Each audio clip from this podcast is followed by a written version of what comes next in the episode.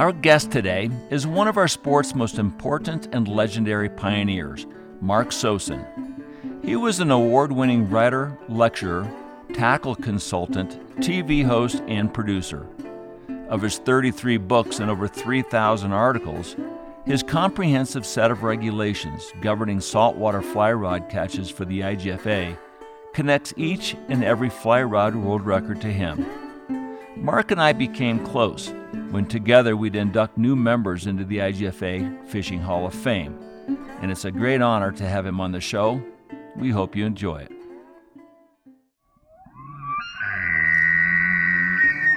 We broke everything. We broke lines, we broke hooks, we broke rods, we broke our minds, we broke marriages, we broke the whole thing.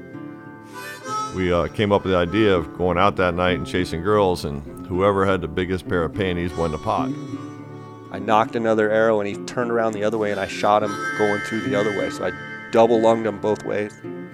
But it was nothing for us to paddle an air mattress out into government cut. I got him on. All right, now we're going to teach him a lesson. I'm just an old guy that likes to fish. I'm not quitting yet. And he said, Well, who the hell do you think you are, Sue App? And I said, That's exactly who I am. Life's journey to the grave should not be one arriving with a pretty, well preserved body, but rather skid in broadside in a cloud of smoke, thoroughly torn out, thoroughly used up, proclaiming wildly, Wow, what a ride! There's something fishy going on here.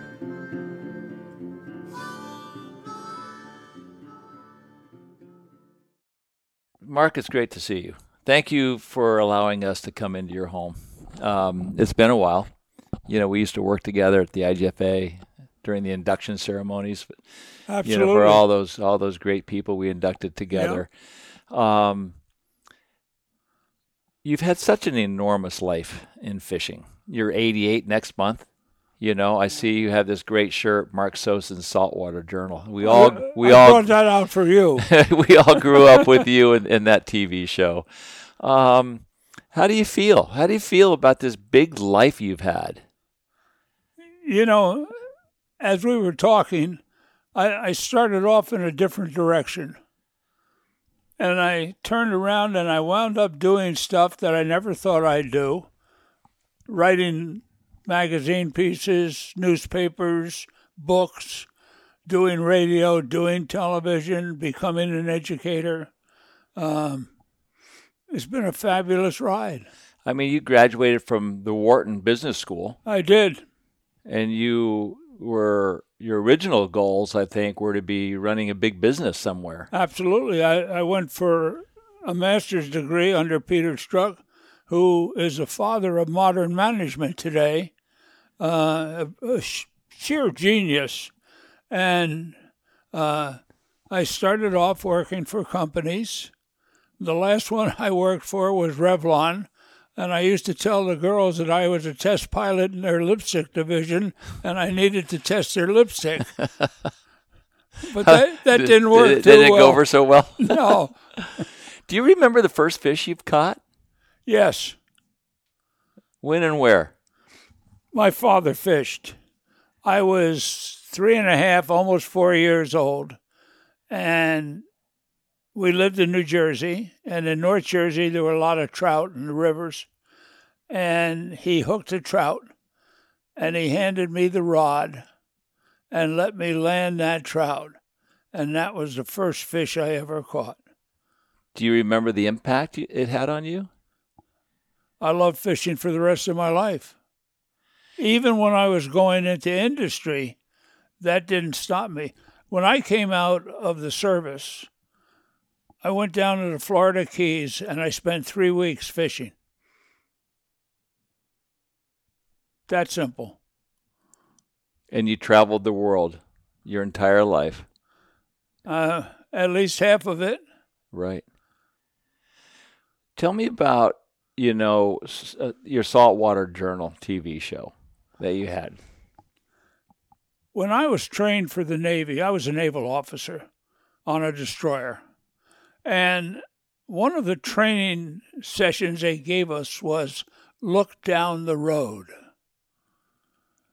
which meant that never mind what you're doing today, what's going to happen next week, next month, next year, five years from now? Just look in the future. And I did that. And I realized that in, in those days, I was 50 years old when I started television. Um, I realized that young people were not reading as much, they were watching television. Now, if I'm a print journalist, I'm working towards a miserable ending because you're not going to sell as many books. You're not going to write in many magazine and newspaper pieces. So I decided I had to go on television. And just just to tell you, Andy, I was told um, that I wouldn't make it to the second year. And 27 years later, my wife made me quit. but uh, the reason I did a saltwater show, you know, one of the things I like to just share with people is I'm in the Freshwater Hall of Fame, as well as three others, including the IGFA Hall of Fame. Uh, I have caught more different species in freshwater than most people would, including golden dorado in Argentina and toothy critters in Africa and all kinds of stuff.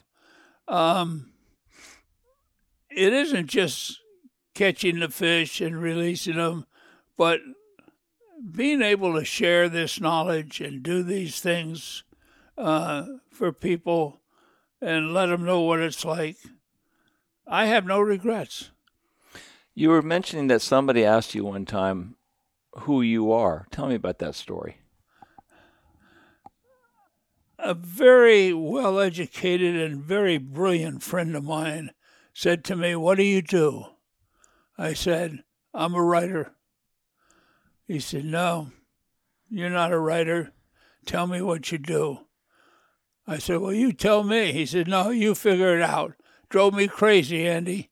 Drove me crazy trying to figure it out. One day I called him and I said, I know what I am, Paul. I'm an educator.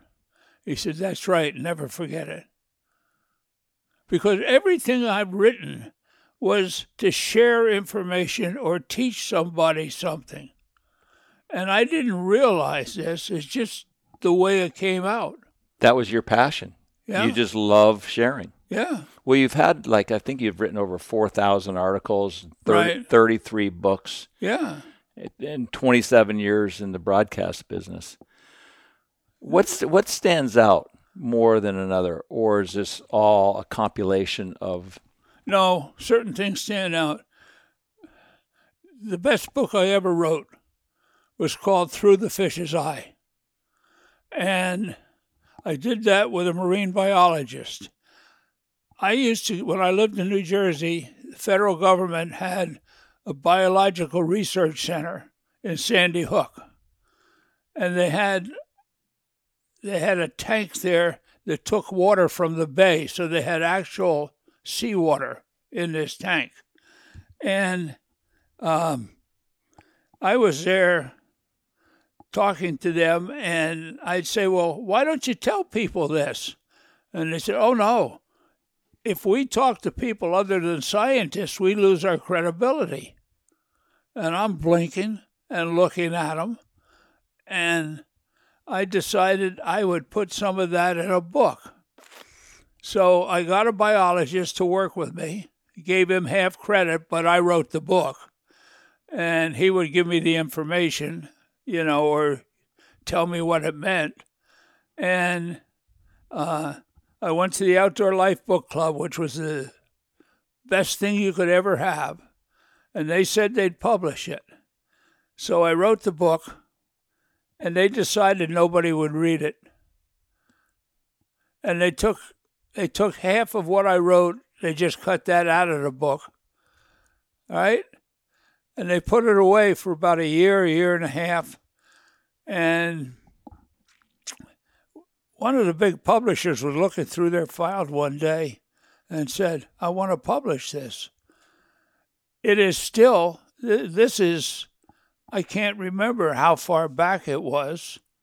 Certainly in in the mid to late 70s, you know, they're still publishing it today and turning it loose. And Arnold Gingrich, who um, was the editor, the owner of Esquire magazine, I believe, and uh, he started a lot of famous writers. He said it was one of the 10 best books ever written on fishing. But it's still in print today. It's amazing. It is amazing. Um, I think you were inducted into the IGFA Hall of Fame too late. you should have been in there much earlier. No, I what, tell you, what did that mean to you? you know, I'm in four halls of fame, and I'm grateful to be in all of them. But when I got the phone call that said we're putting you in the IGFA Hall of Fame, and I became the 55th person in the world to go in there. And when you consider that Dame Juliana Berners from the 1600s, Izaak Walton, um, the man who headed started the Boy Scouts of America, uh, Ted Williams, all kinds of people in there. And I'm 55. And what they did was they put five of us in a year. You know that because you were inducting them. And um, they put five of us in a year. And my name began with S. So 50. we went from 51 to 55, and I was 55. Well, congratulations. I I think you know, as a fly fisherman, possibly one of your greatest contributions to the sport was all the fly fishing rules that you wrote. You basically Yes. established the parameter and the spectrum. you know that. Yes. I mean, but I didn't realize that you were such a great fly fisherman, but maybe uh, more so as a as a uh, visionary. My father fly fished. He was a good fly fisherman. And he taught me at a very early age. We did saltwater fly fishing uh, in New Jersey at times for striped bass and bluefish and weakfish. Uh, But what's impressive is that you had the spectrum of all tackle, offshore, fly fishing, but yet your refined knowledge with fly fishing established the confinements of what the IGFA Yes. fly fishing rules are. can I tell you that story? Yes, absolutely. Okay. Um, what happened was a man by the name of Fred Schreier started the Saltwater Fly Fishermen of America, an organization. He wanted to organize them all over the country. And I was on the board because I knew Fred very well. And they started recognizing fly fishing catches. And I said, you know, we've got to have rules for these. Everybody's got to do the same thing if you're going to recognize these catches. They said, wonderful idea. You write the rules. And one thing, Andy, I want to point out when you write rules for world records, take the word world. Now, in the United States, you can understand what a dead boat means. You can understand what a lot of things mean. Can you do that in Angola? Can you do that in some other country somewhere in the ends of the world? No, you can't. So you have to write the rules where they are applicable anywhere in the world and understood. As an example, in order to, the, the rule was you had to cast from a dead boat. But Which you- which means a boat out of gear. well, Or is that? that's what I wrote. In other words, they they wanted a boat to stop moving. Whether it's in gear, or out of gear, or whatever it's doing, they wanted it to stop moving. Who's they? The people that wanted these world records. Okay. Okay. My point was you you have to have some measurable event. And I came up with the idea of put it out of gear. Once you take it out of gear, even if the boat is moving, It's out of gear. it's out of gear and it's not it's legal. So that is what established a dead boat. Yeah. And things like that. Mm-hmm. And then uh, I got to tell you this I had to disqualify a couple of multimillionaires. And I'm just a poor writer. you know. And- Were you worried about a lawsuit? oh, yeah. Oh, yeah. And I used to have lunch with Elwood Harry periodically. He ran the IGFA. And I said, Elwood, let's have lunch. And we had lunch. And I said, Have I got a deal for you? And I gave him the saltwater fly rod world records. And that's how IGFA got them. So you were collecting those world records. Yes. Before the. IGFA. I kept them. So all those world records came to you, and you tested the tippets. I tested every leader. I had I had a friend by the name of Bob Church who built me a testing machine, and I tested every leader. and how many years were you doing that before the IGFA took over that Oh, maybe three years, something Right. like that. And where were you living then? In New my- Jersey. New Jersey. So how did these people around the world find you to send those tippets to? I don't I don't remember. How many you think you t- you you broke over those years? I don't remember. But I know that I had to get rid of them.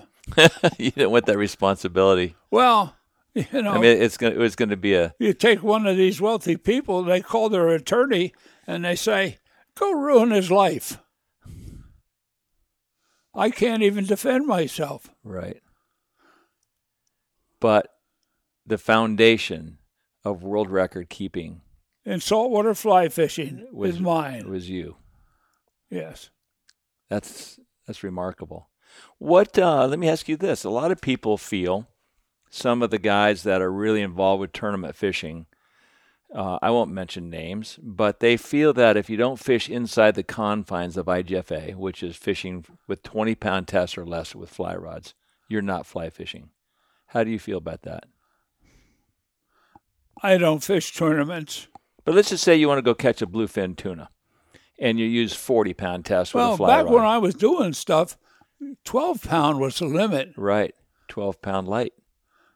You know, I got the first Allison tuna or yellowfin tuna on fly in Bermuda. And Joe Brooks, who incredibly famous in fishing, you know, after World War II, Joe Brooks said that I was young enough and strong enough to beat one on a fly rod. 12 pound tip. And I want to tell you this because it's interesting. Um,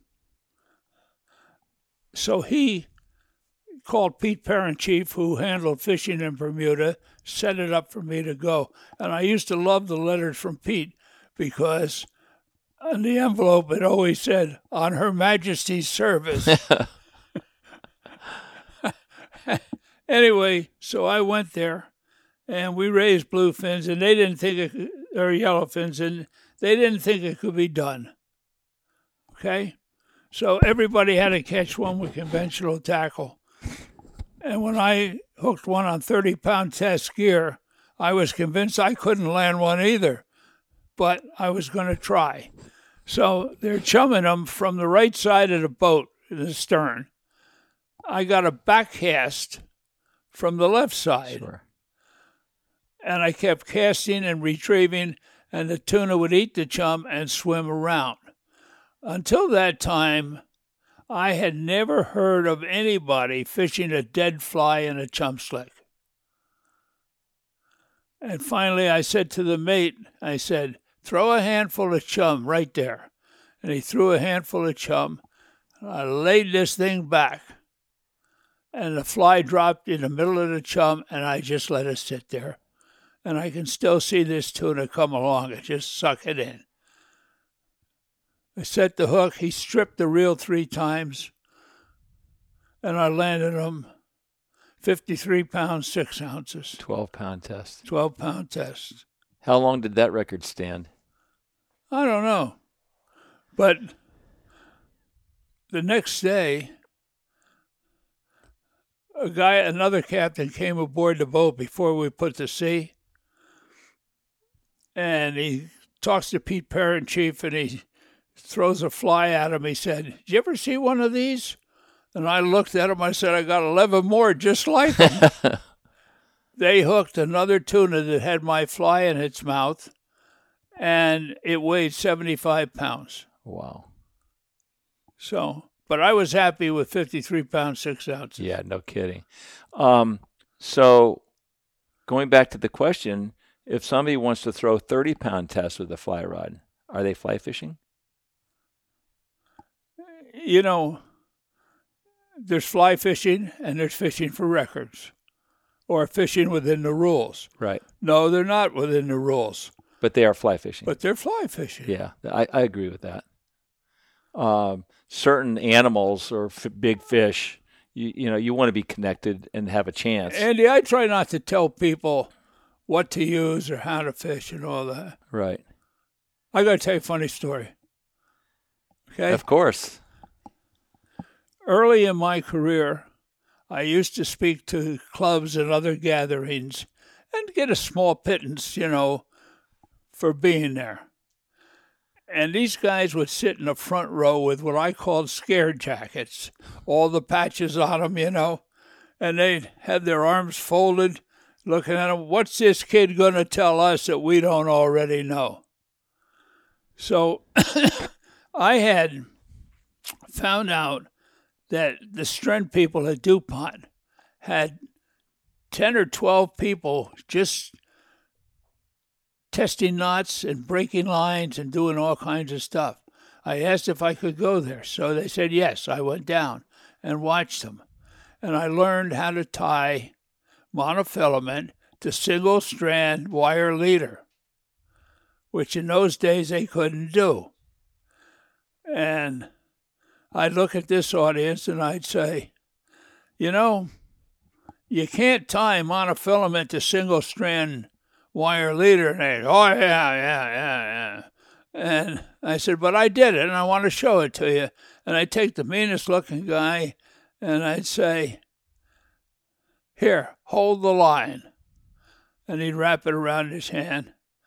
And I'd take a pair of pliers and hold the end of the wire. And I'd pull, pull, pull, pop. And the line broke. And the knot was still there. And they look at me. I could have told them that fish lived on dry land. what knot was that? I don't remember. Because I think we tie, you know, an Albright, Yeah. a monofilament to, Yeah. to wire. Yeah. Um, I don't remember what I tied, but right. Um, how many knots did you innovate? Because you've got Not the a book, whole lot of you got the books on knots. You just uh, yeah, Lefty and I did a book on knots. yeah. Tell me about Lefty. Practical Your, fishing. your knot. friendship with Lefty. Oh, it it lasted many, many years. Towards the end, towards the end, it changed some, um, but other than that, it was a good friendship.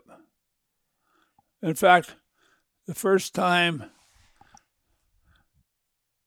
no, nobody knew Lefty, and Fred Schreier, the guy who started Saltwater Fly Rodders of America, he knew Lefty, and he brought him at one of the gatherings and that's how I met him. Anyway, we went to this event on a houseboat or a ferry boat, and as we walked up the ladder to get on board, Lefty was standing at the top, and I had brought Susan. We were just getting serious. And I said, Lefty, I want you to meet my friend Susan. And he looks at her, and he doesn't say a word, and he says, You're going to marry that guy, aren't you? but he's too stupid to know it. Typical Lefty. and that's typical Lefty. No kidding. What what a joy he was. Yeah. Well, uh, you know, like I tried to do too. He he shared his casting techniques with anybody. And he was an educator. for sure. How, um, how does it make you feel to share? You know, to to teach. Didn't bother me. I mean, it must have been. Was it greater than catching a fish? I think so to an extent. Right. I just thought of another story. Of, of course. Uh, It's your stage, my friend. They're all in the book I gave you. I'm going to read them. I'm going to read every word. But you remember the television show Deliverance? Yeah, of course. Okay. I I was a a tester for several tackle companies and people who made stuff for fishing and also for airlines. And Red Ball sent me to this place, a bunch of us, and we unlocked the chain. They drove a car and They dropped each guy off a quarter of a mile apart on the river. And I'm fishing this one little quarter mile stretch, and I see a, a small bridge going over the stream. So I decided, you know, I've got polarized glasses because I fish the Keys, and these guys don't. I figured if I got up on a bridge and looked in the water, I could spot the trout, then go back and cast to them. So I walk up on a bridge. This is private property. And two guys walk out of the woods. They got beards, unshaven, unwashed. I can't run. I got waiters on. They go, hi, how are you? they don't answer. Are there any fish in here? They don't answer. No matter what I said, they don't answer. I figured, oh boy, here it comes. And one of them says, I know you. You're Mark Sosin. I watch you on television. oh, thank God. What a small world in Yeah. the world of TV, right? Yeah. Well, you had that show what 27 years? 27 years. What what is the greatest show that you that you did? If there's one, I know. I never really thought about it. or or your favorite fish, or maybe your favorite location around the world fishing. you know i when i started i didn't know anything about television and it took me five years to get the number one company making outdoor shows to take me on and that was cinesport and their guys were supposedly experts by the third show that they shot for me, I knew they were doing it wrong. And I told them. They'd, simple thing, Andy, like they'd shoot a, a, a fish catch at 12 noon and they shoot the cutaways at 5 in the afternoon. Well, the light doesn't match. Right. Tell me about tarpon in Africa. Well, airlines were trying to develop areas where they could get fishermen to fly and increase their passenger. And SAS, Portuguese Airlines, going to send me to Algeria to fish for tarpon in the Kwanza River. Okay? And they didn't have much in the way of boats. So I got a boat builder to give me two 16 foot skiffs. And I got Johnson outboards to give me two 25 horsepower Johnsons with the idea that none of it's coming back. Going to leave it in Africa. They put it on, I, I got it to New York, to, to Kennedy Airport, and they put it in a plane flew it over. Okay? So I go to Algeria and we go to this place, and the guide says to me, There's only one way to catch tarpon in the Kwanza River. Okay, what's that way? Well, you take a silver spoon like this, and you put it behind the boat, and you troll, and the tarpon will come up and eat it. I said, Oh, I said, Well, could I just make a couple of casts with this MirrOlure plug of mine that I have tied on? He said, Sure. On the second cast, I put a hundred pound tarpon in the air. Okay? he looks. The guide looks at me and he said, "There are two ways to catch tarpon in the Kwanza River." That's funny. Um, did you have a great passion for offshore fishing as well as the shallow flats? no. You like the skinnier water better? Yes. People ask me, "What's my favorite fish to catch?" And my answer is one that I can see. Right. there's a fish. Make that fish eat whatever you're throwing and catch that fish. And to me, that's the ultimate challenge. Because hunting comes into play. That hunting comes into play, but also you're looking at a thing that your own skill. You got to make that fish eat. Yeah, it's so much different than just blind casting because now you have a target. Yeah. So casting comes into play, and then the feeding aspect. So, what is your favorite fish besides one that you can see, if there is such an animal? I don't know. I've caught all kinds of stuff. Um, in this country and in other countries, fresh and salt water. You know, it, it's been a great ride, Andy. Yeah, it has. Absolutely. Take me back in time. Give me, give me that couple of days that you'd like to revisit. Yeah, I don't know. Hard, hard to think of them. So many. Yeah. Oh, I, I got a story I want to tell you. I, I fish the Araguaia River in Brazil. It flows a thousand miles north to the Amazon. It is as primitive as you can get. They have this barge, has a few cots in it, and a, a stove to make lunch or dinner. Okay? We have two Indian guides. And we'd fish in small boats and then come back there for lunch or for dinner.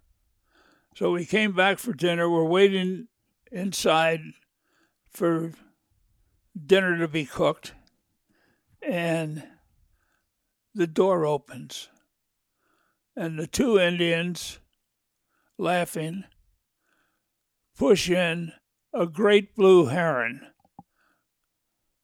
which stands probably four and a half feet tall.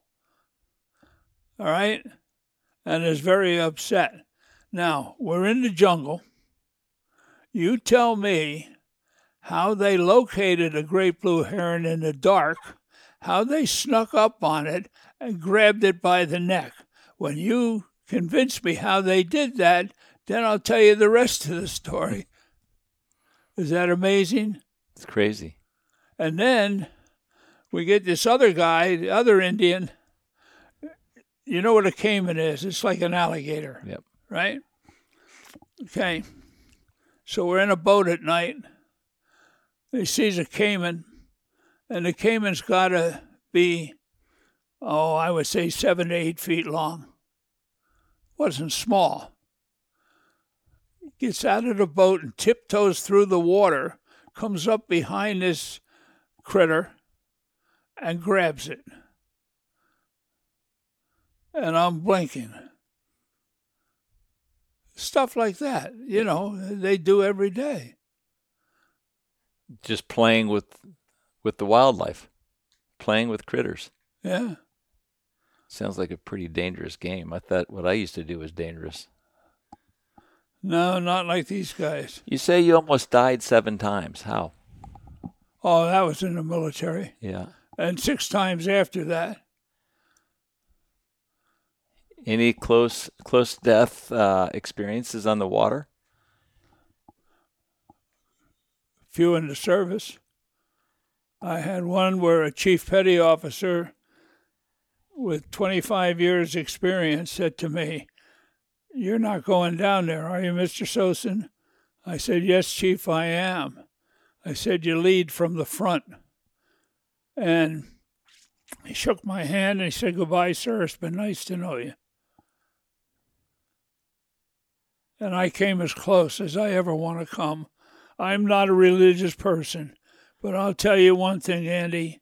There was a moment there where I screamed, If there is a God, I need to talk to him right now. What did you see? we had seven depth charges. A depth charge is like this and like that, and they use them against submarines. They roll them off, and when you get close to a sub, they explode. All right? And the boosters for them had broken loose in very, very rough seas, and they're rolling underneath the depth charges. And if a booster blows, seven depth charges blow, and we lose half the ship. So I went down to get the boosters out of there.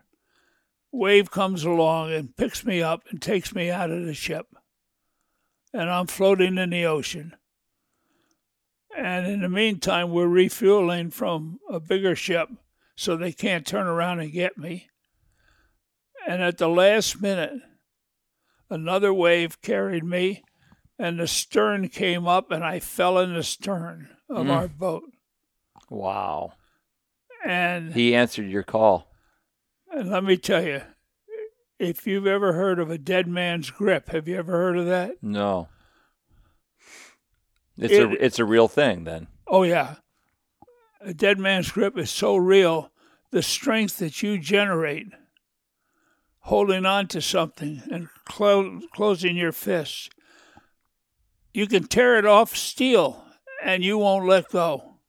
Hmm. That's a dead man's grip. And I've had that. Right.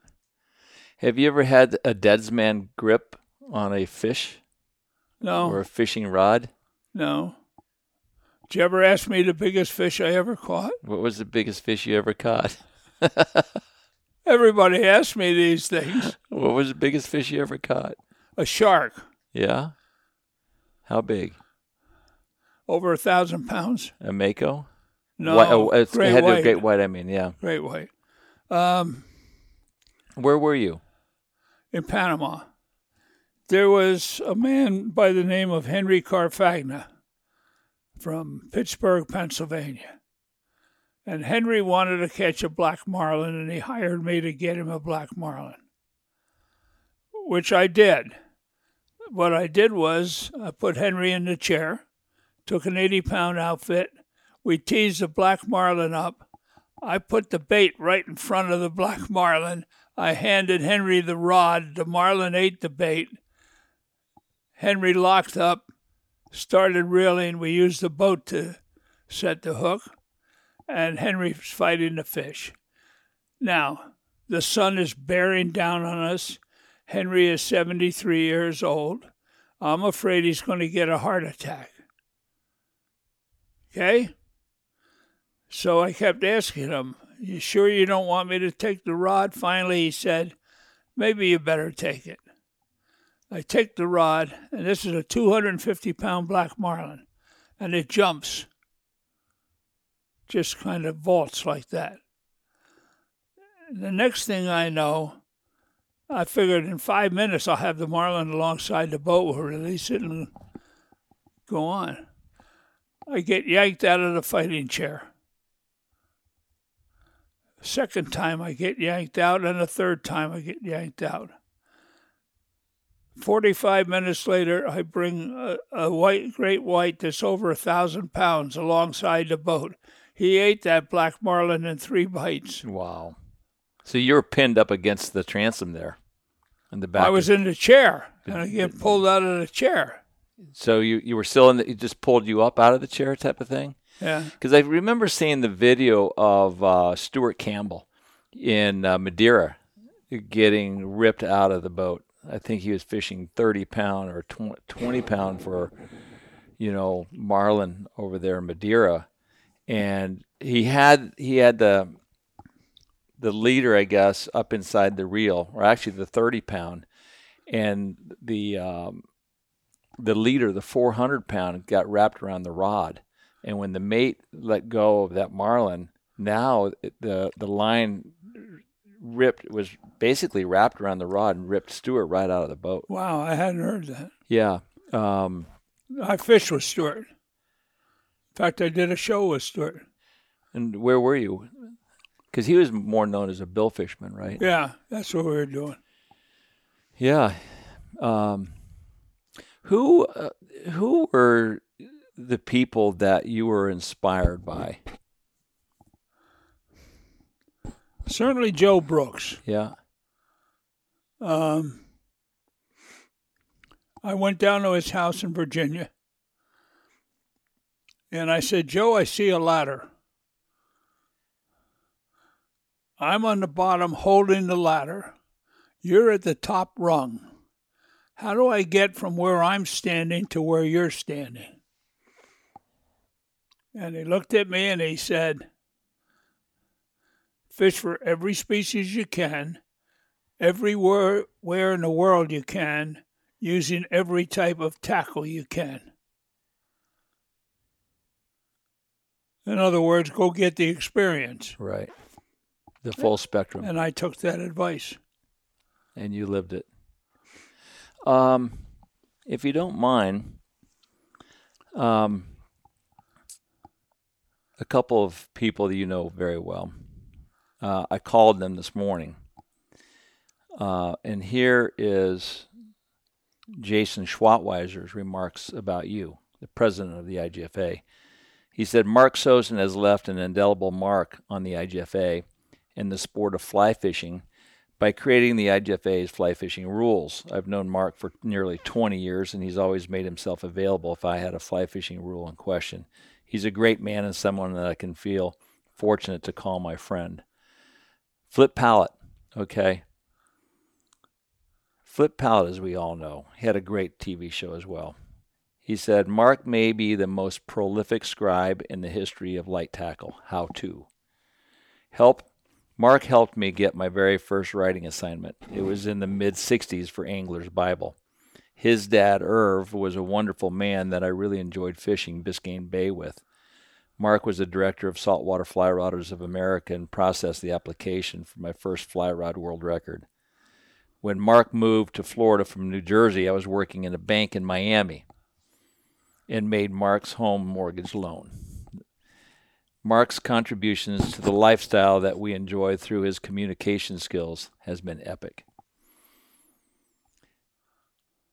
These are people, IGFA and Mark have obviously had a great impact on our sport as well. Um, from this point, you know, we're talking about this big life you've had. I see this room and all your awards and and achievements. Tell me about Mark now. You're a month away from 88. How are you feeling? Well,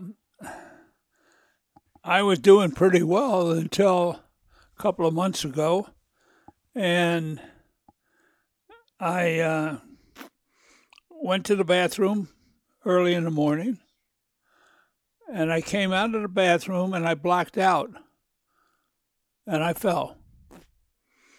And in the process, I twisted my right foot and apparently broke a bone in there.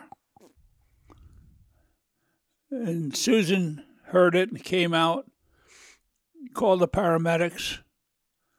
They took me to the hospital, and I spent five and a half weeks in the hospital, 16 days in intensive care, and they found that not only did I have a broken foot, but I had blood clots in my right leg. My whole right leg was black. Mm. And um, I haven't been able to walk since. Um, it's just been a long ride, but I'm hopeful and I'm seeing doctors now and see if I can't get back on things. Um, when you when you get old, things don't happen that fast. Right. You told me five years ago when you were 82, you looked yourself in the mirror and had a conversation with yourself. Yeah. What was that conversation? Nothing lasts forever. You know, you think things are going to go on forever, but they don't. Nothing lasts forever and I've had a wonderful ride. I've accomplished things that 98% of the people can't even dream about. Um, God, I even set up a photo safari in Africa. I've been charged by Cape Buffalo, by rhinos, by all kinds of critters. Um,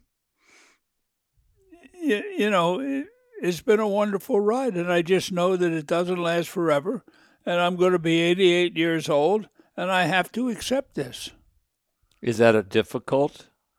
Of course, it's difficult. Yeah, I can't even imagine. I mean, I, I spent my whole life, like I said, I was almost killed seven times in the service, came really close, and six times after that in civilian life. But I made it 13 times, and They haven't got you yet. You're still kicking. yeah, Well, Mark, we've been friends for a long time. We worked together at the IGFA. we sure and, did. You know, I've always admired, you know, your friendship and your inspiration as a gazillion people around the world in the fishing world. And you have so many great friends that uh, when I mention that I'm visiting you today, they all say, just give Mark a big old hug. We love him. So thank well, you. I, I appreciate So- that. Thank you so much for allowing us to be in your home today with, with you and Susan. Thank you, Andy. Thank you for coming. My pleasure. For the rest of time, Mark Sosin will have a great presence in fishing. He was reluctant to be on the show today because of his health, but I told him we're coming anyway. We all wanted and needed to hear his story. If you enjoyed this podcast, please do us a huge favor and leave us a review on Apple Podcasts.